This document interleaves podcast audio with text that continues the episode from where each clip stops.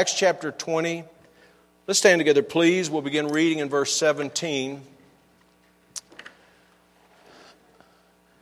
I don't know if you ever read portions of Scripture that just um, grip your heart, but this is one of those passages of Scriptures that sometimes when I read it, it just grips my heart. It's, it's, it's the occasion of Paul when he calls for the elders of Ephesus, that's the pastors of the church at Ephesus, to meet him. And there he's going to give them some instructions. We'll only look at a bit of it. But this context ends with them weeping together for the saying which he said that he, they would see his face no more. Because Paul knew that this was the beginning of the end of the chapter, the, uh, a, a final chapter of his life begins in this, in this passage. And it's a very emotional passage. Someone who spent his whole life in the gospel ministry. And in verse 17, it says, And from Miletus he sent to Ephesus and called the elders of the church. And when they were come to him, he said unto them, You know that from the first day that I came into Asia, after what manner I've been with you at all seasons, serving the Lord with all humility of mind and with many tears and temptations which befell me by the lying in wait of the Jews, and how I kept back nothing that was profitable unto you, but have showed you and have taught you publicly and from house to house testifying both to the Jews and also to the Greeks repentance toward God and faith toward our Lord Jesus Christ. Now, behold, I go bound in the Spirit unto Jerusalem, not knowing the things that shall befall me there, save that the Holy Ghost witnesseth in every city, saying, that bonds and afflictions abide me. Wherever he went, there were those who testified to him that they, that they knew, they felt like that bonds and afflictions would await him in Jerusalem. But none of these things move me. Neither count I my life dear unto myself, so that I might finish my course with joy, and the ministry which I've received of the Lord received of the Lord Jesus to testify the gospel of the grace of God. Let's pray. Father, we thank you for your word tonight. Lord, we thank you so much for a perfect Bible, for a perfectly inspired and given word, and a sovereignly, divinely preserved word for us that we could read with confidence the very word of God. We read it, Lord, tonight, and we, as we do, we pray that you'd help us look into the Scripture together, help us to just focus our minds on this simple thought about our lives and what our lives are to be about. We pray for your help. Father, deliver us from just drifting along in the apathy and unconcern, lack of concern about the direction for our life, the direction for our family for our children, for our marriages, for our future, for our church. I pray that, Lord, you would help us to realize that we have responsibility and opportunity in these days. And we thank you for that. In Jesus' name, amen. You may be seated. So, Paul says here in this passage, I'm sure many of you, most of you are familiar with it. I've finished, that I might finish my course with joy. Notice he said that I might finish my course. So Paul was, Paul was concerned about that. And it, it, for some of you who are a lot younger, you may not even be too concerned about how you finish your course. But I want to remind you tonight that none of us know how long our course is. Um, those of us who have some common friends, mutual friends in social media, uh, were made aware a few days ago about a pastor, a young pastor. Uh, I don't know him personally, about 30 something years old, 36 years old, something like that. Had a wife, several children, pastor in a church. he fell ill, felt sick, passed out, and he, he died.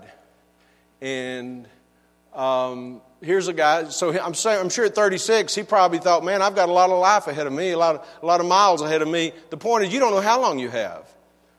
Just because you think you're going to live to be 50, 60, 70, 80 years old doesn't mean you're going to live that long. You could finish your race a lot sooner than you anticipate finishing your race. And, and so Paul was concerned about finishing his course. As I said earlier, this represents to me entering the final chapter of his life.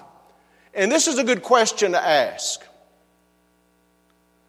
I think it's a relevant question to ask. How do you want to end your life? How do you want to finish your life? Spiritually, how, how do you want to conclude this race that you're in?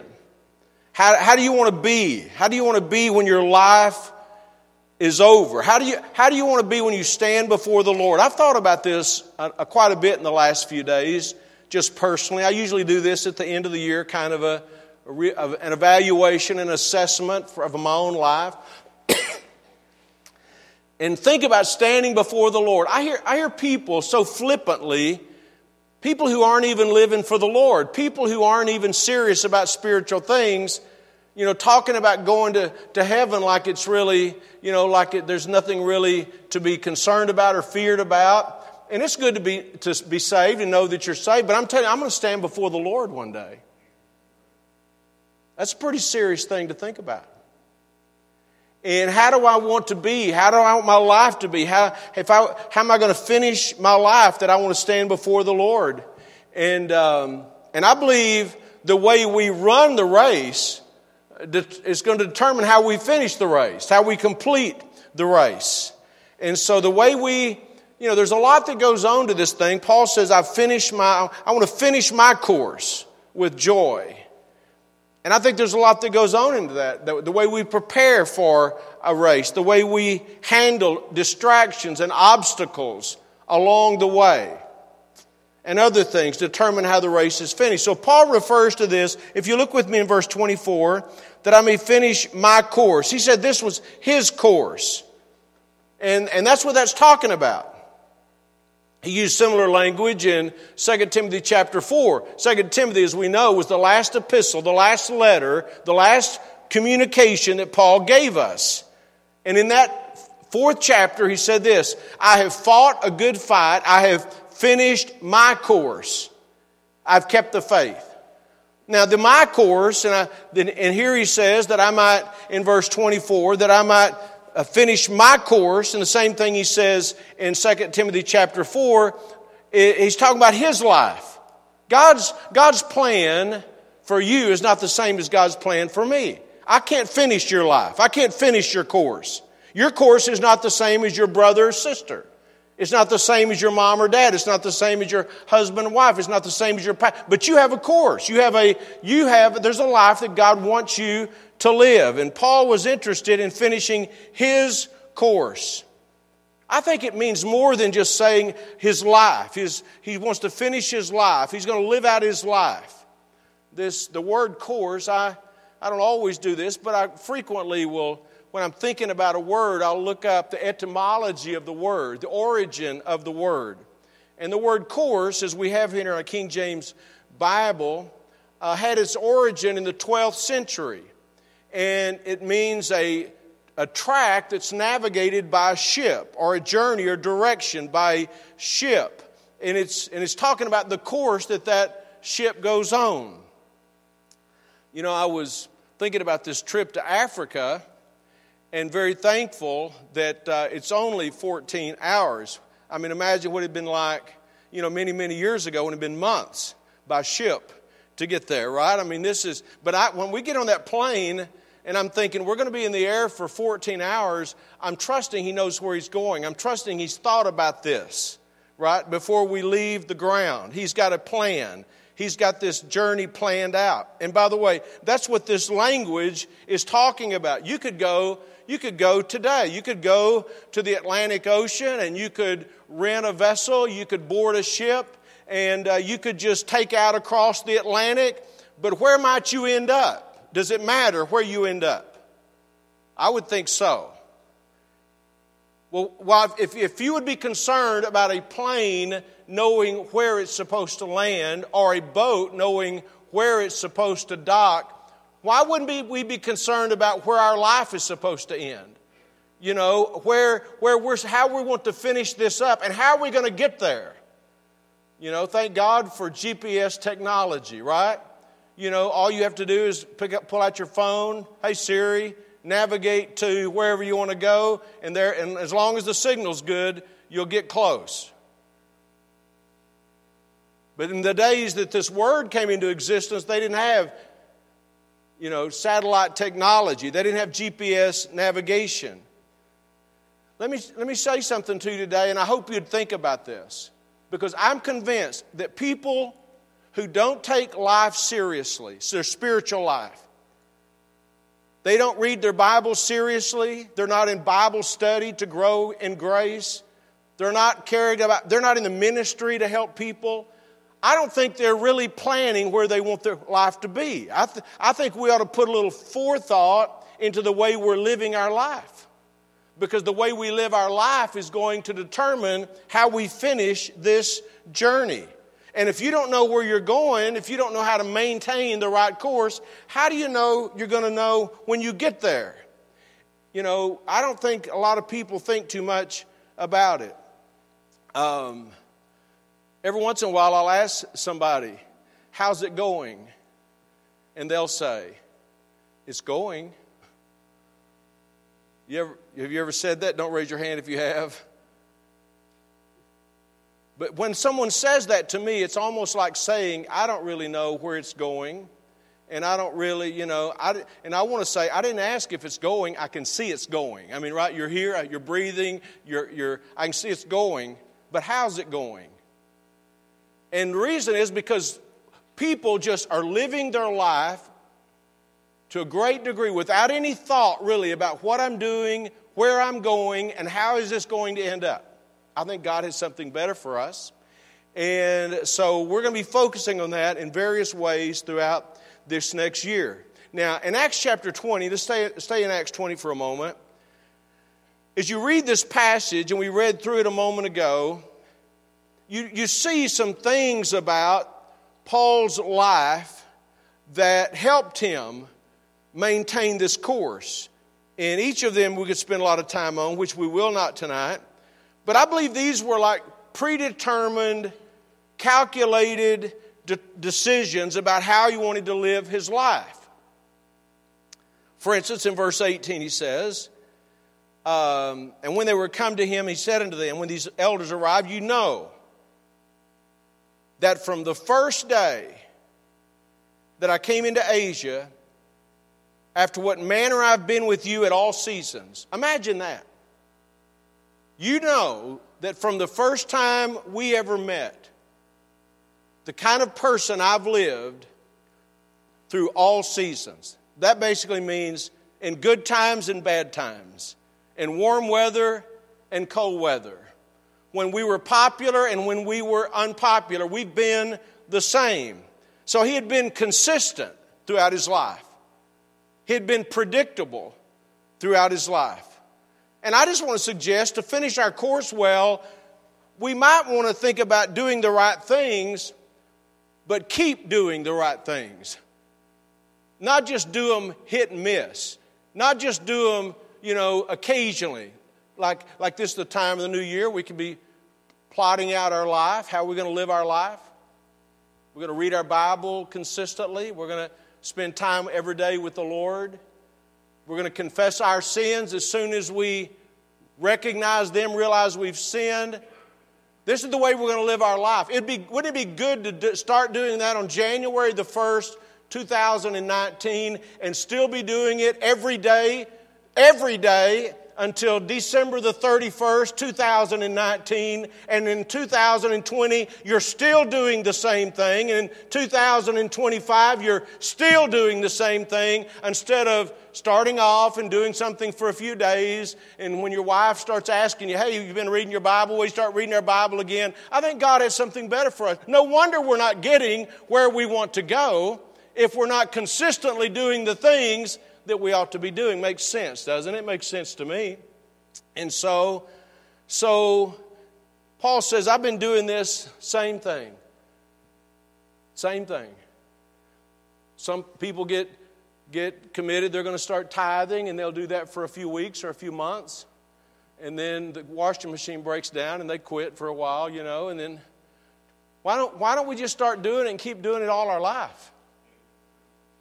Why don't, why don't you just start doing the right thing and just keep doing it until you breathe your last breath? I think that would be a, a good plan, right? For, for finishing our course. Verse 19, he says, serving the Lord with all humility of mind and with many tears and temptations which befell me by the lying in wait of the Jews. He said he's been serving the Lord with humility for all these years. He's been enduring difficulties and obstacles. Paul, Paul's, there were times when Paul, they wanted to make an idol out of Paul. There were times when they wanted seriously to worship him as an idol. There were also times when he had to be let down over the wall in a basket to save his life right? It wasn't always fame. It wasn't always, he wasn't always popular. But what he says is basically that, uh, that with humility of mind, through all these difficulties, by the grace of God, we've endured. And then he talks in 20 about his teaching ministry, how I kept back nothing that was profitable unto you, but have showed you and have taught you publicly and from house to house. A public ministry, a, a private ministry, in verse 24, he says, None of these things move me. The threat of bonds and afflictions, that means being in jail, that means persecution, that means being in prison. None of those things affect me. Why? Because I don't count my life dear unto myself. He, he was not living for himself. He is denying himself. He's living for Christ. And I, I'm, I'm going to get away from this tonight, but this is the way he lived his whole life. This way, how are we going to finish our race? How are you going to finish your race? How, how do you want to finish? I think we ought to think about it. And I want to just transition for a moment tonight to making it personal in our course, you know. Like I said, before a mariner, before a captain of a ship leaves port, I'm surely he's got a plan for how he's going to arrive at the destination. I don't know how I'm going to die. I don't know when I'm going to die. I don't know if I, if I am going to die. I mean, Jesus could come back, right? And take us. He could come back tonight and take us. So we don't know those things. We don't know how we're going to die. But if Jesus doesn't come back and take us, we are going to. But that's all in God's hands. The, what, how we die and when we die is not in our hands. But what is in our hands is how we're going to finish this race, how we're going to be living when we die. You don't have to always be changing what your priorities are unless you're improving them. You don't always have to be changing, we don't always have to be changing um, the way we live as far as what our, our, our disciplines are, our devotion is. Those can could change year, uh, could be the same year after year after year. And so, if this mariner, this, this captain of the ship is going to get to a destination, he ought to have a plan. Hopefully, he has a, hopefully he has a plan. So, what does it mean, this theme, charting a course? What does it mean to chart our course? Like said, it's a metaphor, like I said, that, was, that comes from nautical language. And chart, we think of charting, but a chart is what you think about when you think about like a diagram. A chart is a diagram or it's a map. Um, before I decided on where the, all the places we were going to be in South Africa, I took a map of South Africa. I pinpointed where all these different missionaries live and talk, began to talk about how it would be the best stewardship of our time to be in these, all these different places over a period of weeks. So, to, to decide on a course, let's imagine, could you just imagine with me tonight that you are the captain of a ship, or you are the, or you are the um, pilot of a plane, God forbid. But let's just imagine that, okay? and um, and you've got this voyage before you. How are you going to decide your course? You have to study the charts. You have to plan. You have to plan a journey. And and um, you know, if you look at, you can't see it maybe from where you are, but if you look at this graphic up the top right, there's a compass. It's nice to have a compass. Now, I, I generally know which direction I'm looking and which direction I'm going, and, but I don't always know. Sometimes I get turned around. But a compass is a pretty handy thing to have because it, it always tells you what direction you're going. And you might have maps. Those maps in old days would have, would have um, landmarks, like, a, like maybe a, a coastline or an island or, or whatever it may be. But you could follow that, you could chart that. And, and you might have binoculars because if you're sailing, you need to know what's not just right in front of you. It might be good to know what's 100 yards out or further out. These are tools that you would have. To chart a course is to choose a plan to determine an outcome. And I'm going to apply it to more general ways in a moment, but, but I, am really, I really think that for, for folks, if we could just sit down and decide what is it is really important in our life. I, I, if we're not careful, the world's going to tell us what's important rather than letting God tell us what's important. You know, I, I'm, I'm glad for, uh, for instance, our grandkids play soccer and different sports, and we're glad for that. We go to it, we enjoy it. But, but some people just live, live for whatever the community says you've got to do for your kids. And we ought to be, there's nothing wrong with those things, but we ought to be thinking about am I teaching my children to serve the Lord?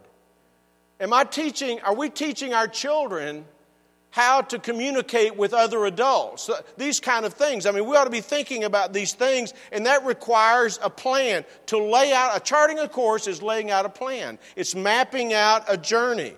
And this is a perfect time of the year to do it. The new year is a perfect time of the year to, do, to think about setting goals, to make positive changes in our life. Now, I know this happens sometimes because I've I've heard that it happens. I know it happens in my life, and I know it happens in other people's life. And that is, things are going to happen that you don't plan on, right? You can't determine all that.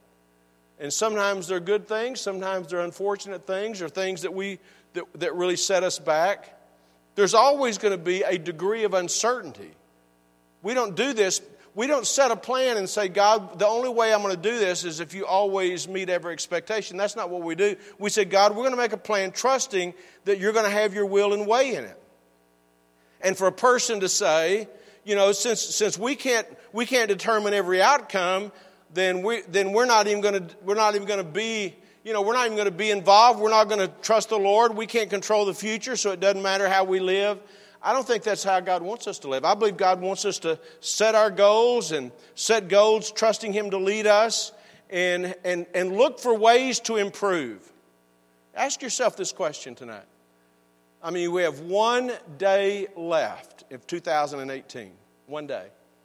So ask yourself what do you know for certain that you're going to do differently in the coming weeks and months? To improve yourself as a dad, as a mom, as a Christian, as a servant of God? What, do you, what have you already determined that you're going to do differently? And some people in this room have already determined some things. But some people hadn't even thought about it. And six months later, they still won't be thinking about it. And six months after that, they still won't be thinking about it. And we wonder why we're not getting anywhere. I think we're not, one of the reasons we're not getting anywhere is we're not planning to get anywhere. So we want to chart this course. And now's a good time to do it. I read a couple of days ago, actually, it may have been yesterday on social media, uh, this quote I just remembered I've only got three days to complete my 2018 New Year's resolutions. So I need to lose 40 pounds, become a helicopter pilot, and learn to play the guitar in three days. you know, making a plan doesn't necessarily mean it's going to happen. But if, but if you don't make a plan, it's surely not going to happen. I don't think people grow in grace by accident. I don't think people mature and learn their Bible better by accident.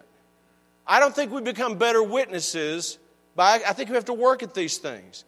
And so uh, my challenge for us tonight is that we would, as individuals and families, that we would chart a course, not just for the new year, but do it this year for our life. How would we invest our time and energy and resources if we really had a more of a commitment to how we want the finished product to be? And the most important question ought to be this what does God want? What does God want out of our life? What does God want from our family? What's best for us as a family and as the children of God? I'm going, to, quickly give you some things that would be good to consider. We're not going to talk about these at all in, or any, any detail, but one is the use of our time. I mentioned just a moment ago some things I've read on social media. There's nothing wrong with social media, but there is something wrong with living for social media. When it, when it controls your life, you ought to think about your time. You know, we don't have time to read our Bible, we got time to search Facebook. There's something wrong with that. We ought, to, we ought to talk about the use of our time. We ought to think about building relationships or strengthening relationships within our family, within our friends, circle of friends. We ought to think about our church life, our, our attendance, our faithfulness, our ministry, how, how God would have us to serve in the church. We ought to think about our financial health.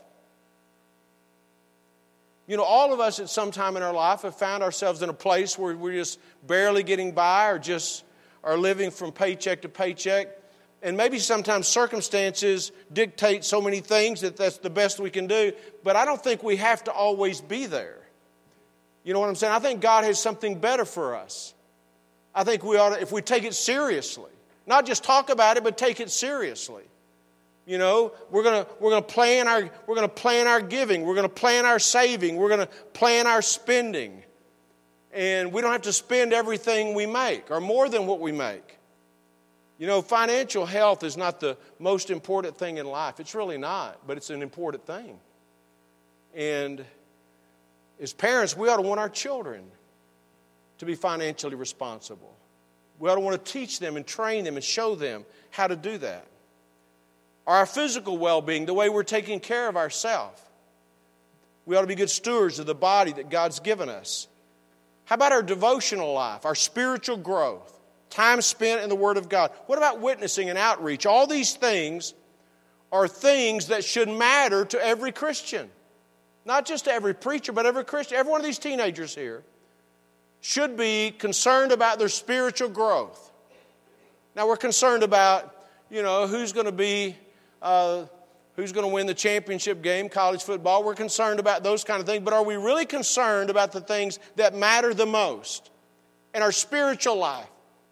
Wouldn't it be, wouldn't it be a horrible thing tonight for someone who has been in a church where they've been taught and encouraged and challenged about being a spiritually mature person to leave this life and stand before the Lord, and their whole life have just been hit and miss, reading the Bible occasionally, and not really having a sincere, surrendered relationship to Jesus Christ on a daily basis, every day of their life. Wouldn't it be, a, uh, you say, well, man, if you're saved, what difference does it make? It's going to make a difference. It's going to make a difference. So, these are all things to consider. Go with me, if you would, to Proverbs chapter 16. And I want to I want to just deal for a moment with the subject of planning, of making plans. Because one might ask the question, well, you know, is it really biblical? Is, it, is there any biblical foundation for actually making plans? Well, there, there is some. And look in Proverbs 16, a favorite passage of mine when it comes to the subject.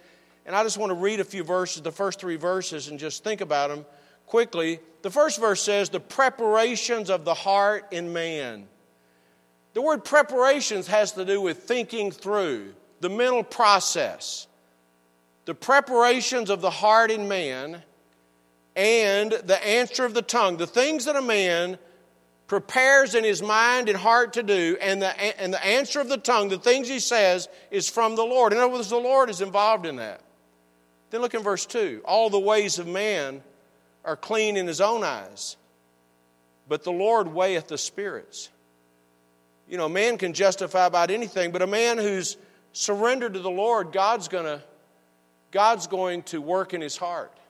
God's going to show him where he's wrong. He weighs the spirits. And then look in verse 3, one of the great promises of the Bible. Commit thy works unto the Lord, and thy thoughts shall be established. God can work in our thoughts, God can work in our planning, God can work in our mind. I would summarize these three verses with, with this statement about planning. We should make plans trusting God to guide us. Trusting God to guide us. And you may be thinking tonight, this sounds like such a drastic overhaul from the way that I've been. That it's this, this way to, well, then take it in chunks. Take a little piece of it. Just take the devotional aspect of it. Take trusting God in some area of your life and say, I'm going to chart a course for, for improving this area of my life. Create a plan. It's been well said to fail to plan is to plan to fail. And if you're making plans, if I'm making a, planning this trip that we're going to, if we're making plans, I want to give you four things uh, in making a life plan for this year and for the rest of your life that I think would help all of us. Number one, be specific. Don't just say, I want to grow in the Lord. How do you want to grow? Don't just say, I want to be a better Christian. What do you mean by that? What do you mean by being a better Christian? Be specific about it. Do a thorough assessment. These are the areas that I want to improve. These are the things I want to work on. Second of all, be honest. You know, you can't get you can't get to the right destination if you're going the wrong direction. Be honest. Be painfully honest. This is what I need to be doing more of. This is what I need to be doing less of. This is, this is where I need to really, really uh, have a transformation in my life. Be honest. Thirdly, be serious. Take it seriously. Take it seriously. And the fourth thing is be accountable. First of all, be accountable to yourself. Be accountable. Second of all, be accountable to God. Be accountable means you answer to someone. Be accountable to yourself, be, be accountable to God, and thirdly, be accountable to others, maybe to your spouse, maybe to your friend. Be accountable to other people. This, this is what I'm working on. Could you imagine what it'd be like if a person, I mentioned this morning, I was talking this morning about uh, this matter of lying, and for a person to say, it's one thing for a person to say, you know, I know that I'm a liar. It's another person to say, I'm going to do whatever it takes to change this. Imagine, take, imagine finding someone who was a compulsive liar, and I've known some compulsive liars, some chronic liars in my life, who profess to be saved, which the Bible says all liars will have their place in the lake of fire. So, so that, that's a bit of a challenge to me. Someone who lie, can't keep from lying, but they say that they're saved. But regardless of that, imagine a person who got serious enough to say, they'd say to their friend or their husband or their wife, someone close, to, look, I, I have a problem. And my problem is that I find it very easy to say things that are not completely honest. But with your help and with God's help, I want to fix this. Don't you think that would be a good course? It may be painful, it may be uncomfortable. Or saying, you know, just say, I'm, I, be honest, I'm a hypocrite. I act like I'm one thing when really I'm not. You say, you think people who profess Christ have those struggles? Sure. We all have problems. We all struggle with things. But you don't fix them if you're not being honest about it. You just keep, we just keep on going through the same thing. Wouldn't it be great to say, I'm tired? I'm, it's kind of like the children of Israel when he says, You've been around this mountain t- long enough. Let's get on with the journey. Let's, let's move on to some other area of our life. And I think charting a course is a good terminology to use to consider that. Be accountable. And like I said, we need a compass. We need, we need direction. And the greatest source of of direction we have is right here it's the Word of God. It's the most reliable compass that we have for how to speak to each other, for how to receive each other, for how to love each other, to how to, how to be what God wants us to be, how to order our finances and help our families, our children. And if we see that we're sailing in a direction that violates the Word of God, we ought to say, I've got to change my direction. We have, we have two things tonight. We have this, we have the Word of God, but second of all, we ought to develop a system, a program, a plan that's detailed enough, a roadmap that helps us.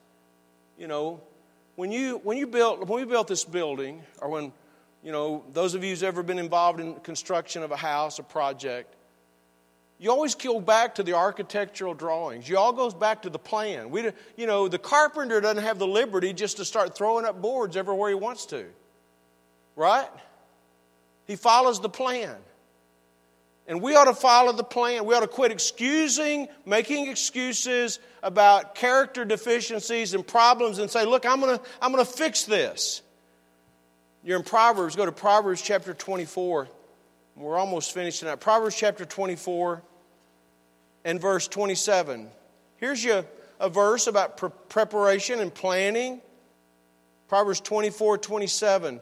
Prepare thy work without Prepare it without. Make a plan and make it fit for thyself in the field, and afterwards build thine house. You don't just go build a house by throwing up a two by four and nailing another one to it. You've got a plan. We follow that plan. We have a roadmap. We have a chart. I've been thinking a lot because of one of the some of the lessons I'm going to be teaching to some uh, young adults, college age young people in Africa, and it's, it's taken from when, when Saul had disobeyed God and an evil spirit from the Lord began to trouble him. You remember that story in the Bible? An evil spirit from the Lord was troubling him.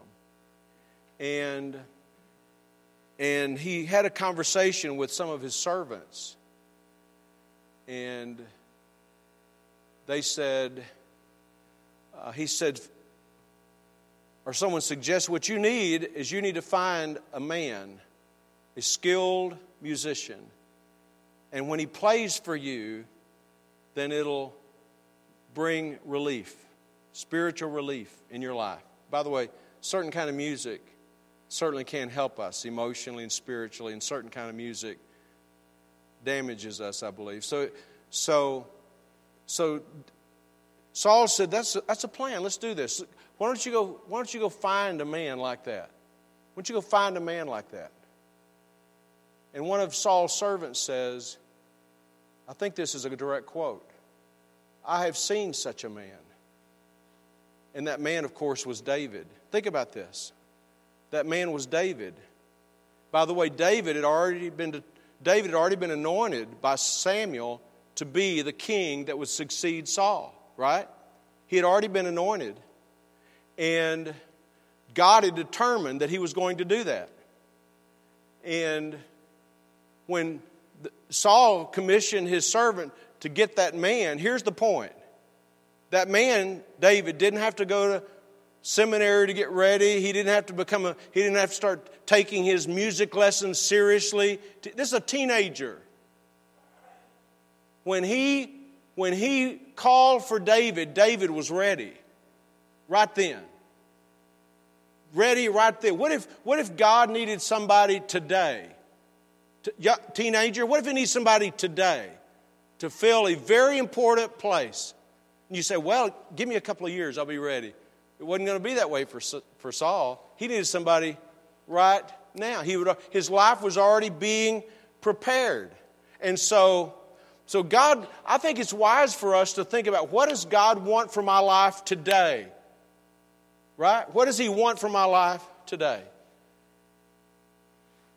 But also through this year, not only do I want to encourage us to consider, reconsider, think about this and how it applies to our life, but I want to, I want to, I want to think about charting our course as a church.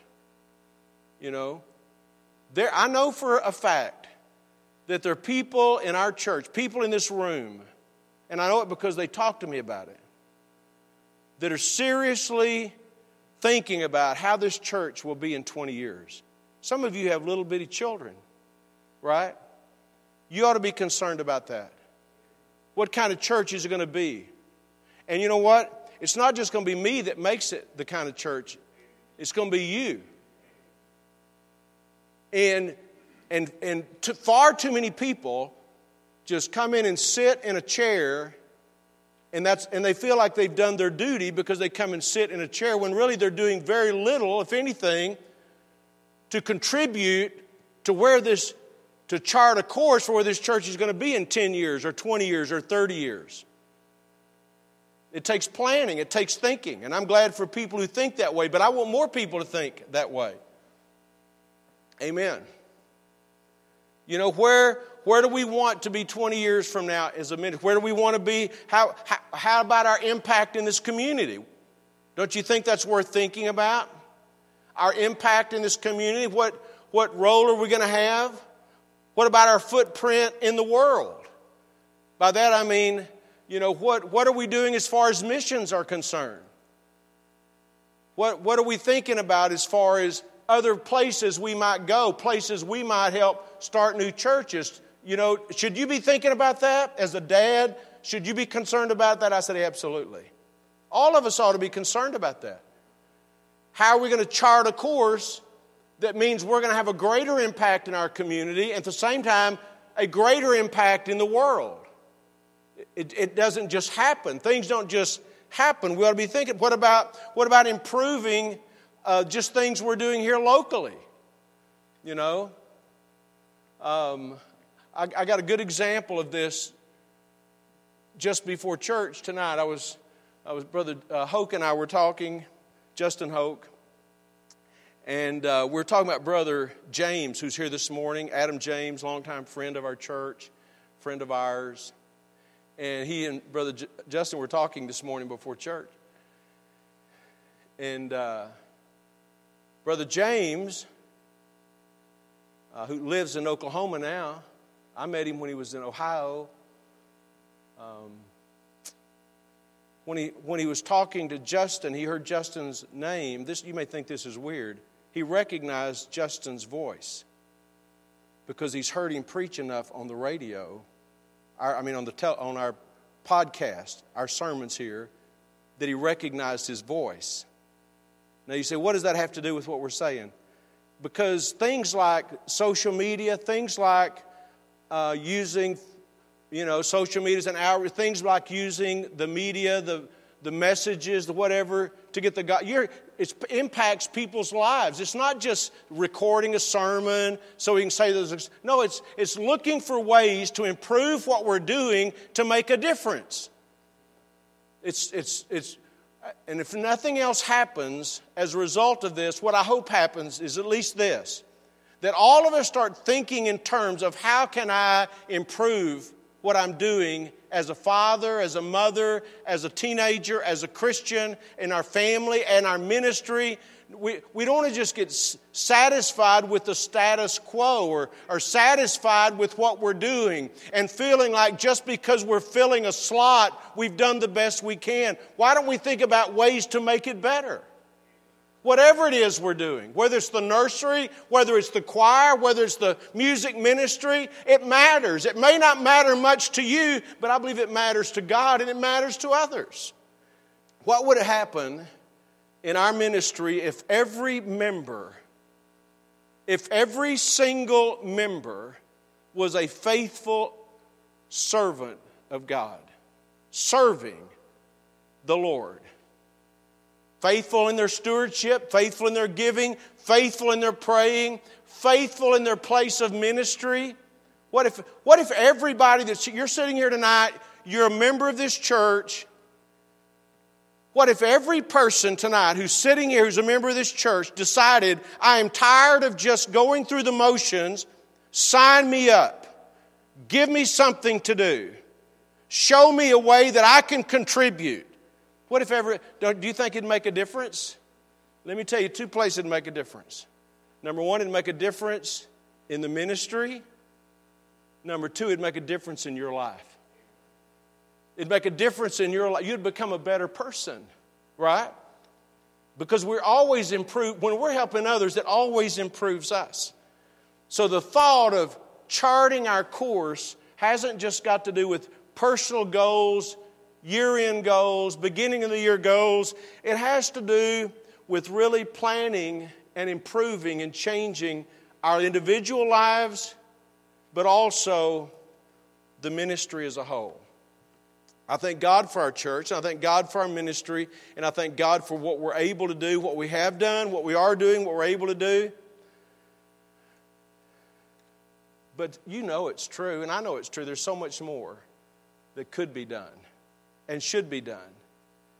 I think it's biblical to make a plan, to chart your course. You don't have to. You can go home tonight and eat some chips and salsa and go to sleep and get up tomorrow and go through the same motions. And you could, I, I promise you, you could. You could be sitting in the same chair a year from now and you hadn't changed a bit. You could if you want to. But who wants to, right? Who wants to? Who wants to be that way? Who wants to live that way? You say, well, I, that's the only way I can live. Oh, no. We can do better than this. We have the promises of God, we have the power of God. We can do better than this. We ought to work at it. It's biblical. And I think it's responsible. In other words, it's, it's, it's what we do as responsible Christians, and it's certainly advisable for a lot of reasons, and, and not the least of which is when we stand before Him one day. It'd be good to be able to say, I finished my course. It doesn't mean I just lived out my life. It means I figured out what God wanted me to do. And by the grace of God, I've just kept doing it and kept doing it. And He wants us to do, he wants us to do what His will is, what His Word says. So, so I think we should decide on this tonight. This, this really is a, a noble idea. This really is this really has some substance to it. But let's just let's sit on it for about 6 months and just think about it, right? I think some people would like to do that because it's just our nature. But you know what I think would be better? To say, let's start now. Let's start now. I can't prove this with statistics. But my experience teaches me that most people who settle into a life of leisure spiritually and ease and not really being involved, not really, most people who settle into that life never never shake themselves out of it. But when you see it happen, it's a marvelous thing to behold. And I've seen it happen. Where people who just seem like they just had no real incentive, no real motivation, no real fire, no real spark. And then whatever happened, all of a sudden they start more faithful, wanting to help, wanting to serve. That's a wonderful thing to see. Amen? I trust we'll see some of that this year.